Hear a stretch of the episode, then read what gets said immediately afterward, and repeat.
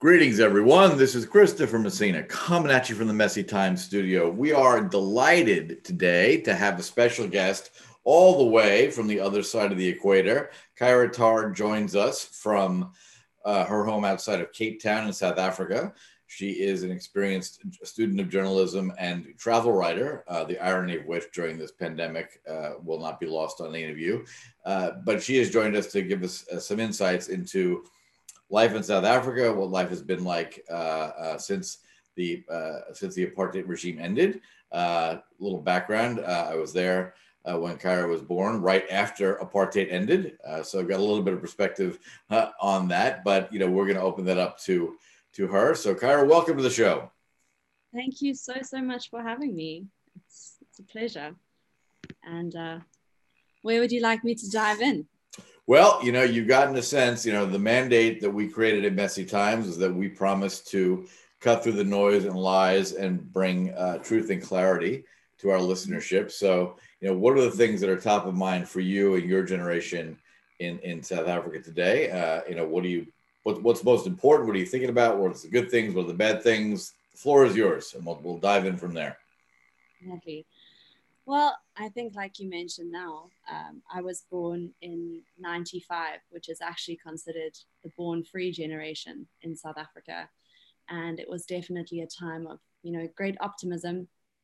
Uh, we were known around the world as the Rainbow Nation, and that spirit kind of came to a bit of a, it dampened a bit towards uh, Thabo Mbeki's presidency. Um, he was Nelson Mandela's, uh, how, what is the word in English? Successor. Please, yes, thank you. I apologize. Um, I've been speaking a lot of Afrikaans in my day to day life, so my English is a bit rusty.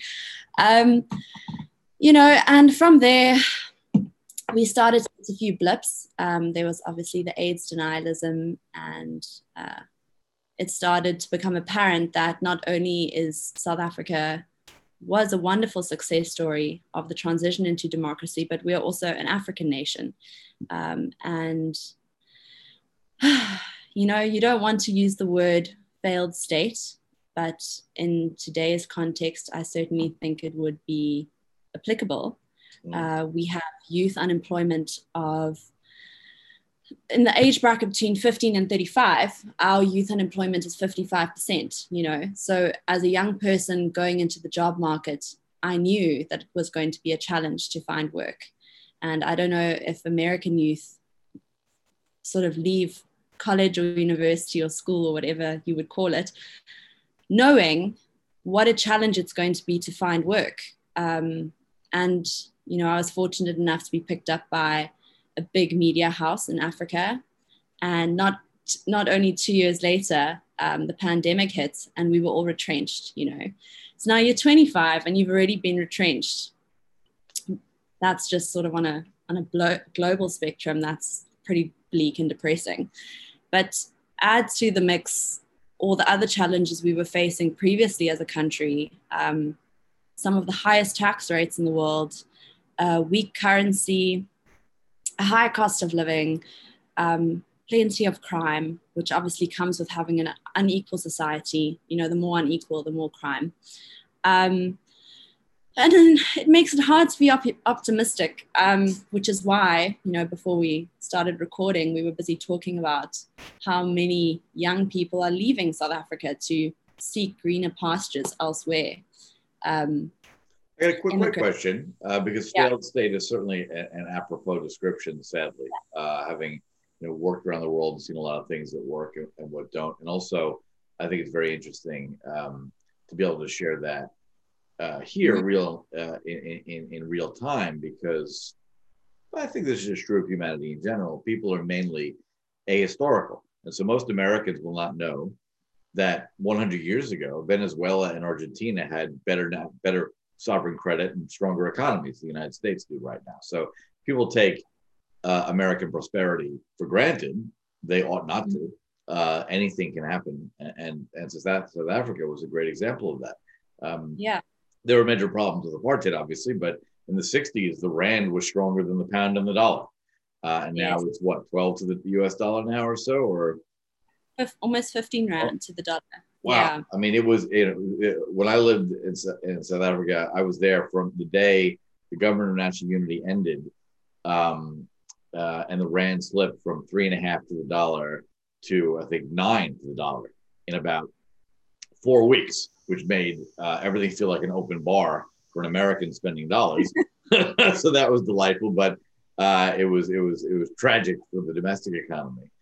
And yeah. so, you know, what were what were I, we we've just touched on our show briefly um, that, in our opinion, uh, Nelson Mandela stepped aside uh, after one term because he didn't want to die in office and perpetuate the tragic African, uh, you know, governmental story of president for life. And, and, I'm convinced, had he known that he would have lived longer, he would have stayed for a second term. That's my personal opinion.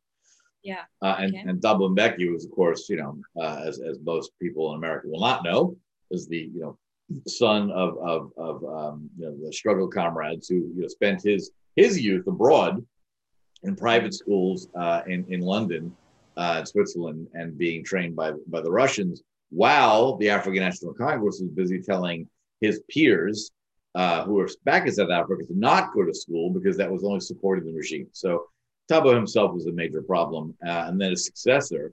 perhaps I'd like to touch on on a successor, as perhaps, perhaps pointing to some of the seeds of what has become a failed state. Would we like? Are you speaking about Jacob Zuma? Obviously. yes. Um, yeah.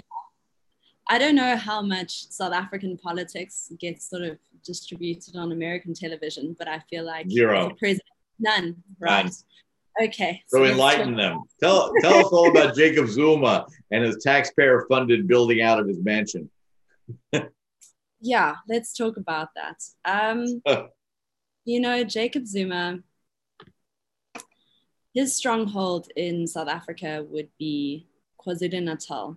Um, and that is where, as a very young girl, because my dad um, was a politician and he worked at the provincial legislature. So, as a young kid, I remember going into work with him. And I remember Jacob Zuma clearly. Um, you know, he was nice. He was a nice guy, lots of jokes. Mm. Um, he used to love me because like I was a small white kid that could speak isiZulu. and um, not, you know, not a common talent. um, but who was to know what he would become? Um, there was in 2008 when Barack Obama became president in the United States um, was also the year we had the race to Polokwane, which is the place where the future of the ANC was decided. Would Thabo Mbeki continue leading them or would they shift to Jacob Zuma? Because the ANC is actually behind them is the tripartite alliance, which is the trade unions, the African National Congress, and um, the COSATU, yeah, the, the Communist Party.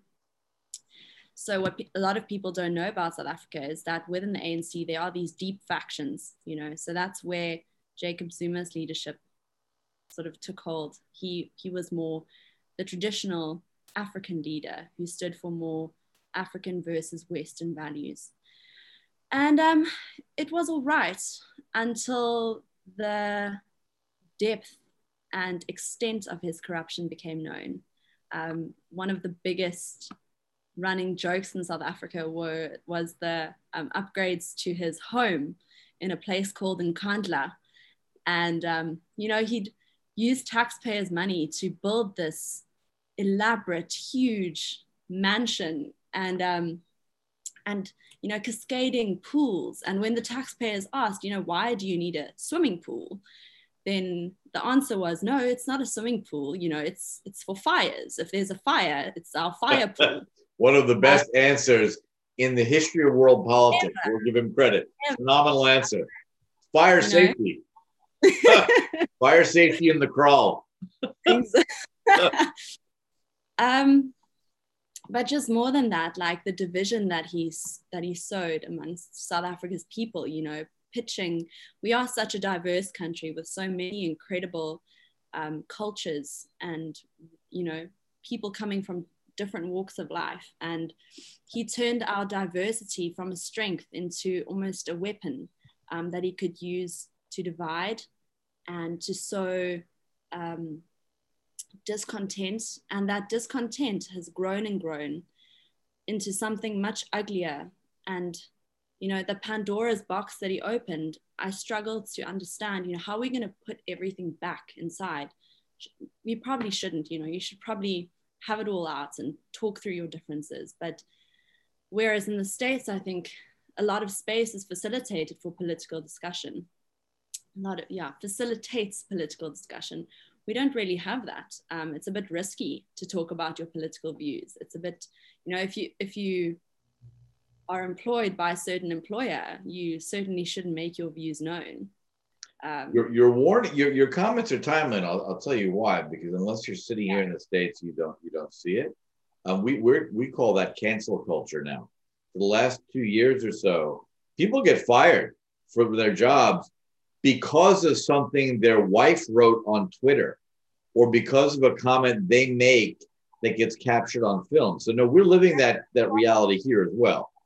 Yes, for the very same reason that there's a party that likes to push divisiveness and to magnify um, separate groups and their separateness separateness in a way that ironically in the US, unlike in South Africa, those divisions are not very real. Right? There are, and it's hard for an American audience to understand, there are serious cultural and linguistic differences within South Africa yes. that do not exist here in the same in the same degree at all. There are no tribes left here except for the Native Americans, and they they're you know that, that's an ongoing problem we've had here for years, but they've got casinos now and are a lot happier. Um, but I did want to interrupt, but and it's an important point for our listeners to highlight, you know, what you've seen is that change as Zuma decided to use the kind of the pol- identity politics is what we call it here to, yeah. you know, grow his own base, not in a way that fosters growth overall, but in a way that is a zero sum game that he wants more of a pie. Is that an accurate assessment? Yes, absolutely. And I think what's so interesting about what you mentioned about social media is that it kind of you have to mean everything you've ever said on social media, even if it's 10 years later, you know? And um, yeah, I definitely think that social media has also been a tool in polarizing, you know, the, the world, not only South Africa. Um, and it makes you feel like, because obviously we discuss a lot of American politics here. Um, and a lot of people feel like if you don't like Trump, you have to love Biden or vice versa, you know, the one necessitates the other. And that's not the way it is. Like we are very nuanced, complicated creatures. So, yeah. Well, the, the, Biden, the Biden, unity government is one of its um, first acts. Uh, declared that the word nuance would be stricken from all dictionaries in America. So they're making progress. Sorry, go on. I, I um, I you know, you can say I wish, I wish, but for so long, South Africa has lacked a unifying voice in our political landscape. Um, and when do you think the last one was? When do you think the last political figure that actually had some degree of unifying moral authority? Who was that? Well, who, yeah, I think it's quite self-explanatory. I think it's probably Nelson Mandela. Um, you know, he said he fights against the subjugation of black people and he fights against the subjugation of white people. Um, I think it's been a long time since we had a message like that, and I think we so desperately need it um, in the time of such economic depression where so many people have lost their jobs, and yet um, your public wage bill is at about 11.6% of your GDP, um, which is exponentially higher than you know developed countries. We're going to have to um, edit that out because the, the, the mounting U.S. Democrats are going to think they're not charging nearly enough to the American taxpayer. Surely, eleven percent. Wow, that's great. We can get that. Um, that's yeah. that's outrageous. So that's that's the public sector drain on the economy. And they, of course, never get fired while they're laying everyone else off and telling them all to stay home because of this virus. People are, are starving and struggling to survive, but they're asking for increases every year, regardless, you know. Well, of course, um, the rand is slipping and they can't afford the payments on their Mercedes. So, of course. You've got it. So you got to feel for these public servants. It's hard. It's hard out there. and these roads aren't going to fix themselves, so they keep breaking axles. That costs a fortune to repair.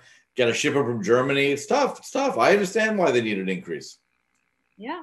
So that's the thing about South Africa is that not only do you pay such high taxes, but every service that the government should deliver, you then need to seek through private means. So if you want a quality, uh, you know, if you want to go into a sterile hospital theatre, you need to go to a private hospital. If you want your kids to have a good education, you need to send them to a private school. Right. We have private security companies, you know. So we're paying these high taxes and then we pay again. And how are you supposed to move forward, I suppose, when all you have no disposable income at the end of the month? You know, what kind of life is that to live? You're living, you're working just to survive. Um, and I'm obviously speaking from a very privileged position. Um, you know, being able to even consider something like immigration is a very privileged thing to be able to consider. So, you know, we're gonna we're gonna have to edit out the word privilege. That's a that's a trigger warning here in the states. So, but no, that is, is absolutely true. I mean, this is part of the major headache that we've pointed yeah. out in a few different places, not in, in certainly in the United States, is that this the the, the top down very heavy taxation promise that the state's going to take care of you a never works out as centuries of empirical evidence has proven right? There's nothing nearly so excellent at lifting people out of poverty as free enterprise and free choice right? So we already know that. Um, but you you put that very eloquently right? And you're it's you're coming in a smaller country um, with a with a lower gdp but that exact same thing the dynamism and what we hope for from from young people, of course, that they've got the energy that old farts like me don't have anymore to push forward and make things happen and grow the economy. But if you're held down by a stultifying state and a massive tax apparatus that robs you of that ability, um, even for someone that has education ability uh, and and and and has the option to seek seek uh, egress, it's hard. And the, you, you well know that everyone that will be left behind has far fewer opportunities, uh, which just you just creates this death spiral of a of, of a national disaster. Um, I understand your reluctance to call it a failed state, but if things don't change, it's not looking good. Um, and, and so, how many of your cohort are focused on? I've got to go somewhere else to make a better life versus I see a real opportunity here, no matter how hard it is. You know that's the thing. Um, in chaos and disarray you probably have scope for the most opportunity. You know if everything runs perfectly that's great but there's not much to do. There's not much to fix. Business opportunities probably do lie in the chaos that surrounds us. Um, but few people have the grit to kind of tough it out and uh, if i think in the context of my friends i probably about a good 60% have already left. Mm. And uh, these are, like you're saying, these are the educated people. These are the people who probably were there to stay, could help dig us out of this hole we find ourselves in. But it's not made easy um, because of all the things that you would have to sacrifice. And I think that's the guilt that comes in. Do you stay? and do you make a difference and do you help and do you get you know like stuck in and like these are your fellow countrymen this is your home this is your context um, so if you had to ask me emotionally do i want to leave definitely not i love south africa I, I, love- I never wanted to leave but i wasn't even born there. I only lived there for a few years so i understand the pull. But um, yeah it's this you're stuck in limbo of do I leave and create opportunities for myself wherein I can maybe come back later? Um, or do I stay and accept and, and accept, you know, um, they say that the best way to be happy is to not fight the flow too much. So, should I just abandon any hope of the government doing anything for me? Should I just make sure I have a generator so that when the electricity goes off, I can power my house? Um, I'm going to send my kids to a private school. I'm going to work remotely for an American company, which, by the way, lockdown has changed a lot. I think people realize that you can work for an American company from South Africa, Anywhere. which is Right. yeah, exactly. Yeah. Which is also great. I mean, earning dollars is fantastic. Um, so yeah, the the landscape. That's how Americans are going to start feel going to start to feel about euros very shortly. Yeah, no, and you, you make an interesting point, right? And of course, the balancing act, of course, is that still presupposes some degree of stability in the state maintaining some degree of order. Um, Yeah. You know, as I was thinking poignantly of a good friend of mine I went to university with. Um, his family was Egyptian, and they made that very decision in the 60s. They yeah they were they were of the they were of the property class, right? But socialism was coming in like a hammer fist.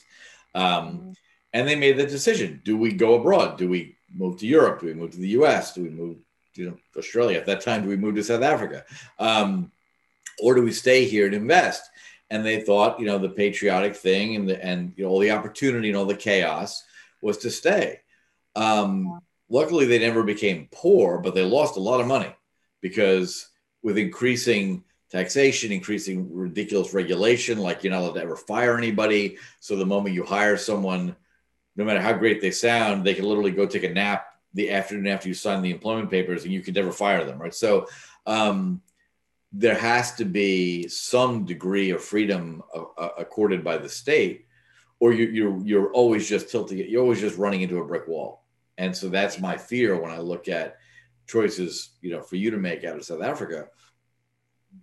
There has to be some degree of, of, of functioning utility in the government or no matter what you do it's it's all in vain. And that's that's one of the saddest things. Um, but that's so, so the big chunk of, of your compatriots they all went to different places to europe and north america and australia or where did they go Yeah, um, very few went to the USA. Um, those that did, they sort of do that brief yachting stint, you know, where you go to Fort Lauderdale and Ah. be a yachty for a while. Um, that's very popular because then you can come back home and buy yourself a um, house or a flat cash, you know. right But mostly London, Mm. London and Sydney. Um, but those have also been people with, um, call it visas, but when you get ancestral visas. all right right got it So yeah, it's it's strange. It's strange growing up with the expectation that you should leave. Um, if you can, you know, that kind of save yourself mentality. It's sad um, because you know people don't really want to. right Um, but now, to add the fun cherry on top, there's a bill that's going through Parliament at the moment uh, whereby they want to expropriate people's property without compensation. And they say that it's expropriation of land without compensation.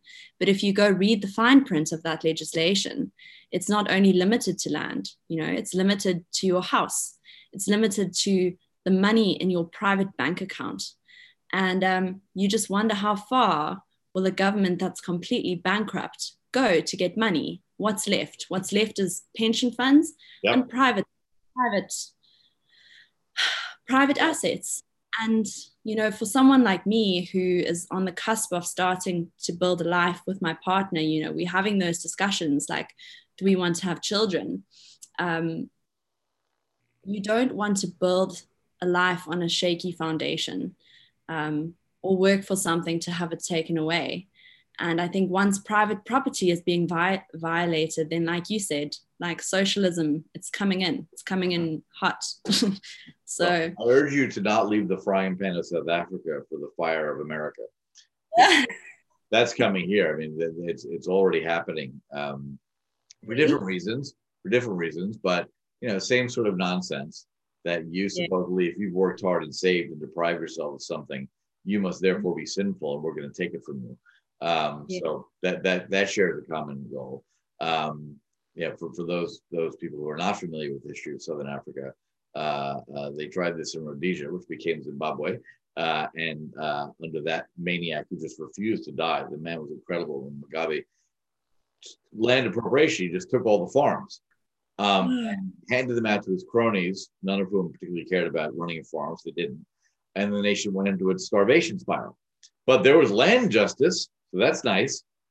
Um, and and I knew that you know there's certainly a bunch of parties in, in South Africa that have been pushing for this sort of aggressive, um, you know, kick the farmer out, uh, which is code for kick the whites out, uh, for a while. Uh, but they were never in the majority. But the fact that those ideas are now creeping into the mainstream is deeply disconcerting. It's a shame. Yeah, absolutely. And things like nationalizing mines and, you know, so, and it's never worked, which is what blows my mind. Like socialism, they speak about it like a unique solution, um, as if it's unique, as if it's ever worked, as if this is, you know, something that has been come up with as the answer. It's, Let me get you the phone number of a young young congresswoman from the Bronx who babbles on and on about socialism. Now this time they're going to get it right. I'd like you to have a chat with her. she might listen to you since you're not an old white man. It's reckless talk, you know. So, Crazy. but they keep going on and on about it. Um, and how how you know how do you see those people espousing those ideals in South Africa? You know, what is their response? Because it's not even like the historical record. You can forgive someone in 1950, right, where there was no internet, very little. You know, there are a couple of grainy pictures out of the Soviet Union, but like today, you could just point to Venezuela. You don't even need to go refer to anything historical. You can point to the current reality. And what is the response to that when, when, it, when it's pointed out to them this has never worked? Do they have an answer? Um, I think that assumes, you know, in the context of the broader population, it assumes access to information um, and education and an educated public, uh, which, as you know, South Africa, it's one of our main uh, issues or hurdles um, and has been since we became a democracy. Uh, we spend the largest portion of our GDP on education, and yet our education system has gone backwards and hasn't stopped sliding. You know, why is that? What do, what do you think the causes of that slide are? Like a p- polite way would be a misallocation of funds. Um, the money that the more Mercedes for superintendents and, and less chalk in the schools. Exactly. Um, which is, to me, the most grievous way in which a government could ever let its people down. You know, providing them with a matric, we call it matric. I don't know what when you call it, what a high school diploma. Yeah, high school, high school diploma. Yeah. Um, that actually doesn't isn't worth the paper it's printed on. Um, you know, they think they're going entering a job market with something to their name and they aren't prepared for i remember being in in my first year of university and there were bridging courses to teach people how to use computers you know? So you know, when you're facing struggles like that tackling sort of more complex issues like socialism um, and why it doesn't work you know trying to explain that to people who have nothing anyway um, they have nothing to lose. Um, and here someone's promising the moon and the stars. So right. uh, I would probably also, if I if the positions were reversed, I would also be. It's a miracle that nothing changes. Uh, a here in America, we, we have a phenomenon in, in really poorly run schools called social promotion. Same thing. You've learned nothing, but the teacher certainly doesn't want to see your smiling face next year, so they give you a grade to move you on. Um, yeah and I, I, one, I remember a great joke that was current uh, around the time you were born in South Africa, uh, because COSATU was making a lot of noise, and there was a huge amount. There was a large influx of communist thought that went into the ANC. And so once the ANC won the next election, um, everyone told me that I needed to get a titanium umbrella to go outside. And I said, why? They said, well, haven't you heard it's going to be raining televisions and washing machines? Never forget that. Um, but that, and, and there was, I remember seeing even then some of the flaws and how they were they were looking at changing the schooling system on a, on a provincial basis, and and even even during my time, uh, which is only a few years uh, living there, I remember there were already cases where people really hadn't hadn't had it explained to them what education meant. So there were cases of, you know, someone would rock up and, you know, sign up for college. Yeah. And then disappear. And they were told the college took four years and they'd come back after four years and demand their diploma. I mean, it happened a lot. It was bizarre, right? For, for context of a system of education and gradual learning and comprehension and, and all of that. But clearly, in some communities, no one had bothered to tell them that you know diploma was something you earned. But they, but there was there was righteous rage, like, but I paid my fees. Yeah, well, that's great. You paid your fees for the right to sit in the classroom and learn.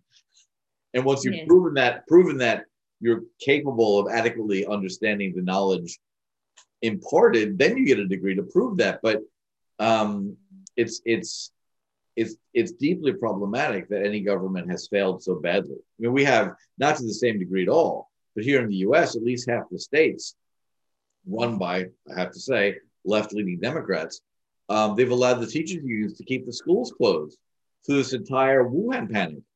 There was never any need to close the schools. None. None at all. Kids are not affected. But the teachers unions were allowed to shut down the schools. Now they claim it's virtual learning. It's nonsense. Absolute nonsense.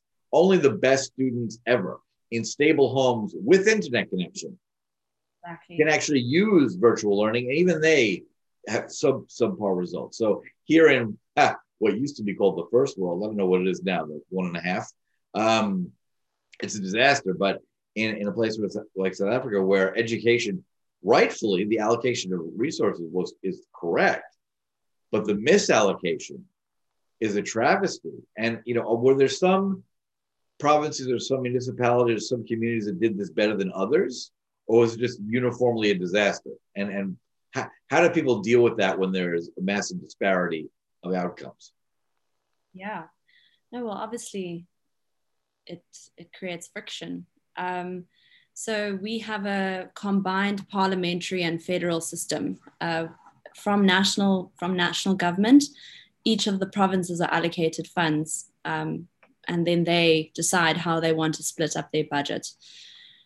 And you see in in the provinces with the with the major cities, probably Cape Town, Johannesburg, and Durban those are probably our those are our most affluent provinces. Um, and Cape Town, more so, or the Western Cape, which is one of our nine provinces, um, attracts the most foreign investment, attracts the most tourism, most tourists.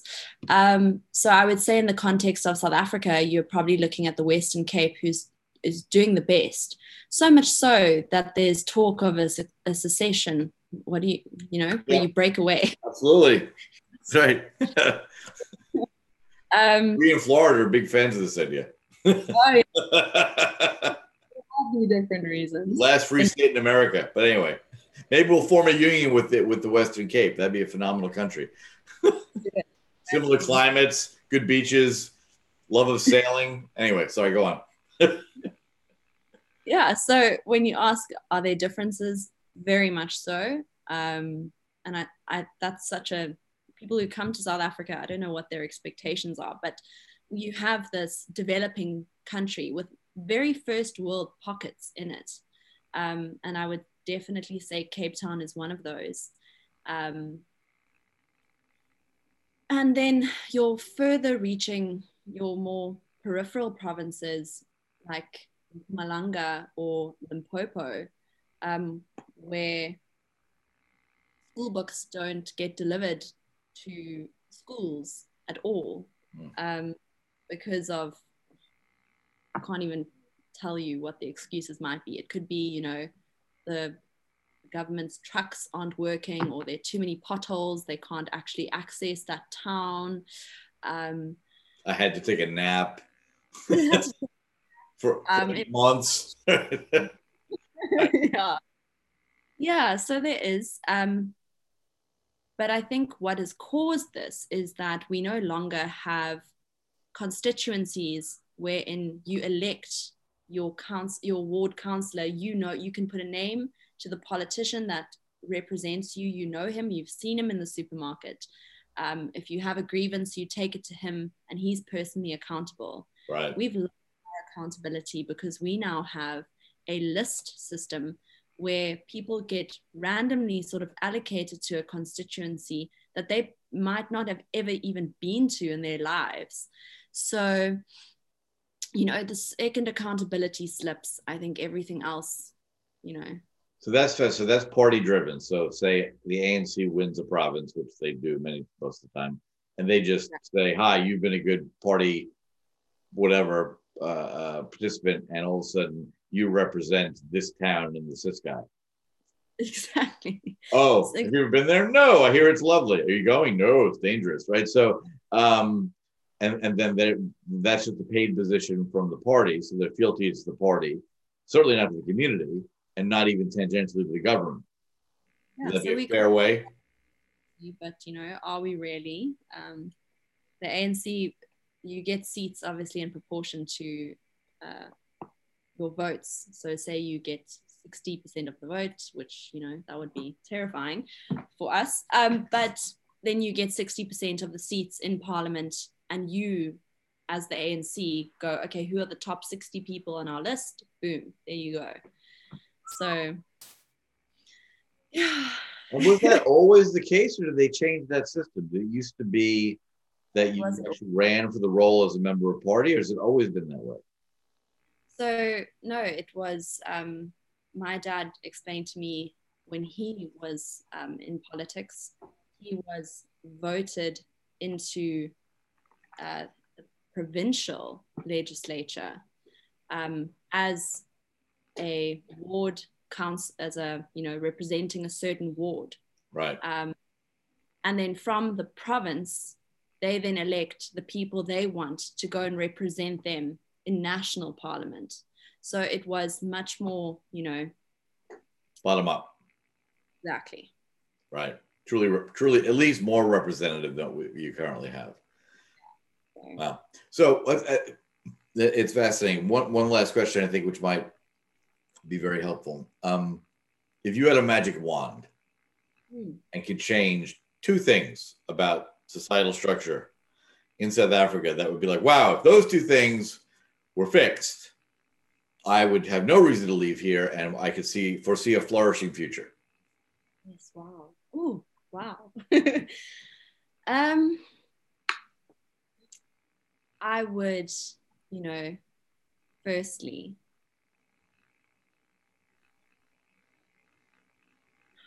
how how do you because you're basically you're asking me you know how do you fix a broken a broken government and a, a yeah broken... what, what, i mean usually you think about what are the underlying major flaws that if remedied if reversed would mean that everything else would kind of have to fall in line behind it. And if such things exist they may not well education um, if you know education is the root to everything um, it's the path to people being able to build themselves up and build a life for themselves. Um, so, good education system for everyone, um, which then would alleviate your inequality. And when that happens, you know, crime also tends to to drop. So that would be the first. And um, at least violent crime, but white collar crime goes up. So, but you know, it's fair. yeah, fair. Um, so that's and um, I would wish for us to have a leadership that we could be proud of. You know, South Africans tend to do the best when we have a when we have a common goal that we're working for. Um, in 2010, we hosted the Soccer World Cup, and no one thought, you know, they were like, "What are we going to do? It's going to be such a shambles, and we're going to be the laughing stock of the world." And um, we pulled it off, and I think that feeling that we felt during that time was the closest I would have come in my lifetime to what everyone felt, you know, with the Mandela Foria and the post the 95 Rugby World Cup win. Right. Um, so, phenomenal. That was awesome. that was great. Were you there? Yeah, that was awesome. That was. Absolutely. And also in 2010, uh, most Americans will remember um, A, for those Americans who don't know, soccer is this game where you run around and kick a ball.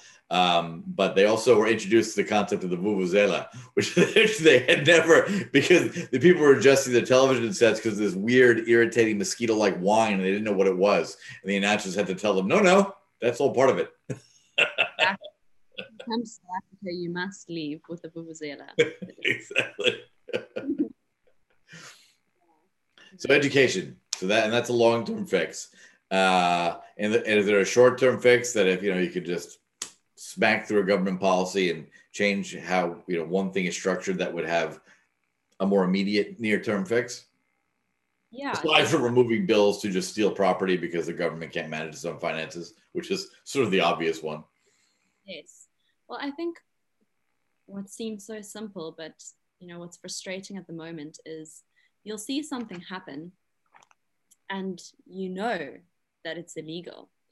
Um, but our judiciary has kind of collapsed to the point where even if something is illegal, doesn't mean anything's going to happen. You know, he stole all that money. We know it. We can see it. The paper trail is there. Oh, nice. Yeah. So I, I for um, you know, like good prosecution. the, the actual application of the rule of law. So actually, the enforcement of the laws that are on the books would be a would be a healthy start. We exactly we um we pride ourselves as South Africans on our kind of lax approach to law and laws, and I'm talking about the smaller ones like jaywalking or, you know, we love it. We think we are like the most gung ho people in the world, and we laugh at these anal Australians who need licenses to build tree houses. yep. Um, the reason Australia works the way it does, or you know, states the UK, is because people adhere to the rule of law. So, you know, maybe we need to be a bit more self-disciplined as a people. That's that's fascinating. I, I tell you what, um, I, have had this discussion with a bunch of colleagues over the years that I'm one of the few uh, Americans that's, that's lived for a long period of time in both South Africa and Australia. And I, in the court of public opinion, um, I believe that the Australians got off the hook for basically what was apartheid, but they didn't call it that. And because they were isolated, they were able to control news flow, and they had no pesky thing like porous borders into Botswana, where ANC members could crawl across and tell them what's going on. So, the exact same sort of um, terrible, terrible racial based policies in both countries.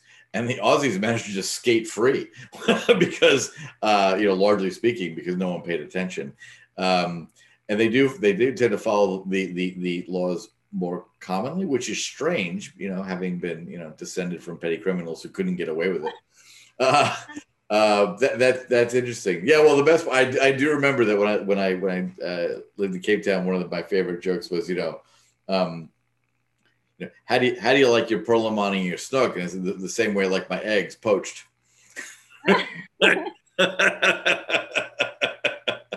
so a little, little, bit of low level crime is good. It lets the pressure out.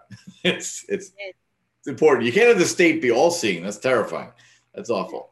But well, excellent. Well, I thank you so much for coming on the show. Is there anything else that you that you think I've missed that uh, uh, a pr- primarily American and European audience would need to know about South Africa?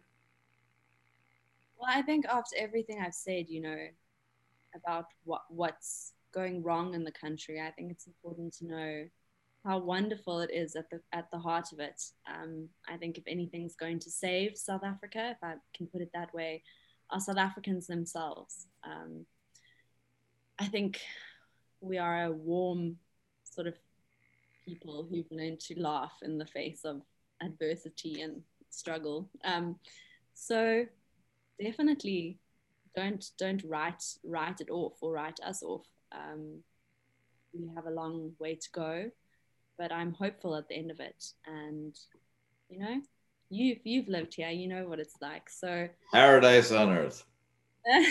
paradise on earth. Yeah, if I could if I could force a merger of um, the Western Cape and Florida, I'd do that in a heartbeat. I would never leave again. Well, we look forward to seeing you here soon. Amen. Once once flights resume, that'll be good news. Every, every the whole world's been on lockdown. This insanity. Um, clearly, some people are benefiting from it as part of as we cover on our show all the time. We promise to tell you who's lying to you and who's benefiting from it. Um, this global insanity of a need to shut down over a statistically unfortunate seasonal virus, I think will go down in history as one of the weirdest things that humanity ever did. But topic for another day. Uh, but it has certainly destroyed. You know, it is it is has impacted certainly young people really strongly for you know not able to go to school. And people in your age bracket for just getting started. Um, not only in South Africa, but in pretty much every country except for Florida and Sweden. Uh, there's been um, just a massive, just kind of this weird pause. Um, hopefully, it will end shortly uh, and things will resume. But your optimism, your optimism is is infectious and, and it's delightful to hear after all after all the developments uh, through the multiple presidents that you've had in a parliament that functions less and less well. we um obviously it, it won't happen and if the private medical aids jump in but i heard a, a news presenter say the other day that if south africa continues vaccinating at the rate we're vaccinating at now it's only going to take about 11 years for our whole population to be vaccinated. So i hope wow. you know, if we're depending on the government alone but you know. No that's that's well, that's that's not a very effective rate. Uh, but the good news is it seems to it seems to be dying out. And what's what's um, not just South Africa, but certainly here, we've been watching with. I don't know if amusement's the right f- term because it's been so societally destructive. But there's some people that just loved the power that this this virus gave them. You know, tin pot dictator governors who shut down borders and you know didn't allow people to go to work or school and and they're relinquishing their authority even as the virus itself as all do is just petering out. Like by definition the weak caught it sadly passed on and the each each successive iteration is a weaker version. Um you know we got i got my shot just because i have to travel and some of the countries i'm going to require proof of vaccination. Um i had a terrible reaction to it as my doctor told me that means you already had it. Like you had the virus, you didn't notice, which for someone in my age bracket and who's generally healthy, had a 99.97% recovery rate anyway. So I caught it, didn't know I had it, or maybe, you know, I was irritable for a day, but that's not new. Uh, and so now I've got to take this vaccine, which doesn't improve my my my chance of surviving because I already have. And so the whole world is going through this bizarre kabuki theater of I get this jab in my arm and I have my little piece of paper and ah, but anyway, well, look forward to seeing you soon, and thank you so much for coming on. Um, we'll we'll wrap it here. Hopefully, if you have something else to to talk about that you've missed, you're always welcome back. Um, but any any final word? Any final word for our listeners? Thank you for listening to me ramble on very incoherently about South African politics and policy. Um, it's cool to be on the receiving end of an interview. Um, fun. It's been really cool talking to you. So thank you. Excellent. Well, thank you. And for everyone else, you know, remember to uh, turn out, turn, turn off the news because they're lying to you constantly uh, and tune into messy times. So, Kyra, thanks a lot. And uh, we'll talk soon.